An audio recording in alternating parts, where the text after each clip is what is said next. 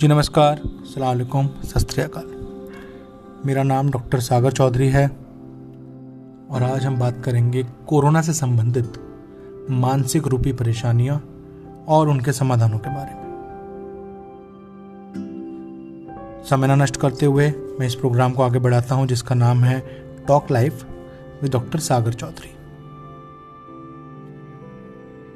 Corona ने हमको सिर्फ़ आर्थिक या स्वास्थ्य रूप से नहीं मारा हमें झंझोड़ के रख दिया इस बीमारी ने मानसिक रूप से भी।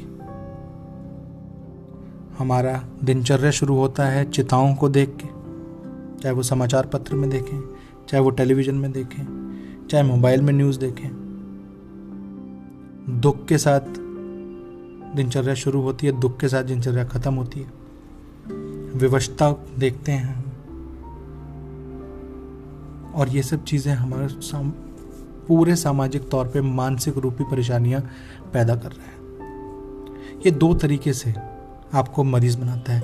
एक वो लोग जिनको भगवान की दया से कोरोना नहीं हुआ है, उनके परिवार में भी नहीं हुआ है, पर वो परेशान है ये देख देख के, इस खौफ से, इस डर से कि उनको ना हो जाए।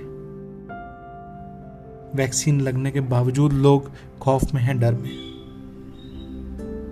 इस टाइम पे बहुत ज़रूरत है कि हम उनको मानसिक रूप से इतना मज़बूत बनाएँ कि वो अपनी ज़िंदगी को सही तरीके से जी सकें। इसके अलावा वो लोग जिनके परिवार में कोरोना पहुँचा, जिनकी संख्या बहुत ज़्यादा है,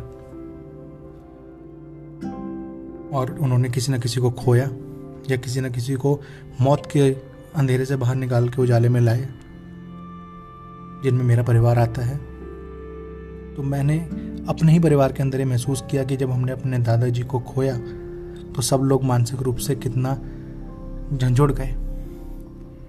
क्योंकि जब आप देखते हैं कि आप वो नहीं कर पा रहे जो आप करना चाहते हैं, आप उनको उनको विदा उस तरीके से नहीं कर पा रहे जैसे करना चाहते हैं। जब आप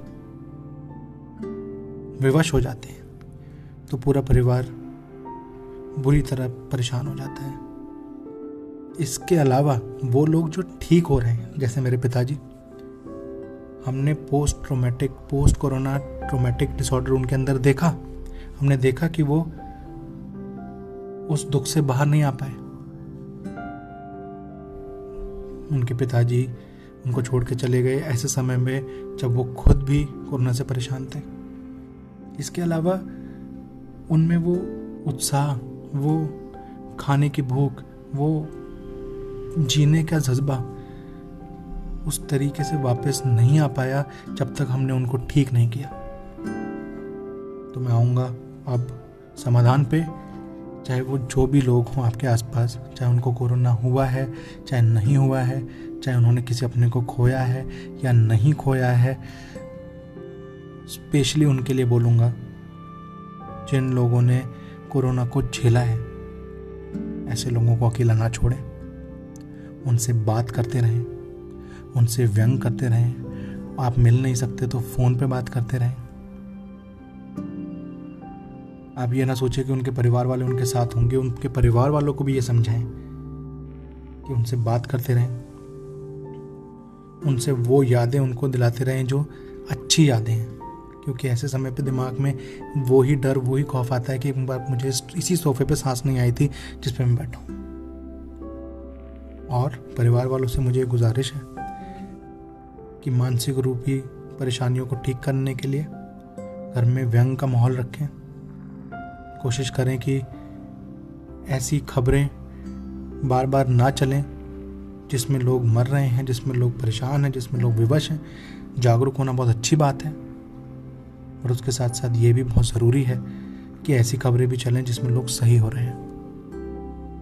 आखिर में बोलूँगा कि मेडिटेशन का इसमें बहुत बड़ा रोल है। आप घर से बाहर नहीं जा सकते, पर अपने अंदर ज़रूर जा सकते हैं। सब मिल के परिवार वाले करेंगे तो सब लोग खुश रहेंगे, सब लोग मजबूरन करेंगे उस चीज़ को। जो नहीं भी करना चाहेगा वो करेगा। कुछ ना करें तो कम से कम योगा करें मेडिटेट करें।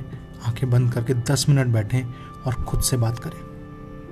लंबी लंबी साँसें भरें। बस आपसे यही एक छोटी सी प्रार्थना समझ लीजिए। एक छोटी सी रिक्वेस्ट समझ लीजिए। जिम्मेदार नागरिक होने के नाते इस ऑडियो को अगर आप पहुँचा सके लोगों तक पहुंचाइएगा, या जो बातें आपको मैंने बताई हैं उनको पहुँचा सकें तो मुझे बहुत अच्छा लगेगा। बहुत बहुत शुक्रिया सुनने के लिए, अपना समय देने के लिए, अपनी एकाग्रता देने के लिए। बहुत बहुत शुक्रिया।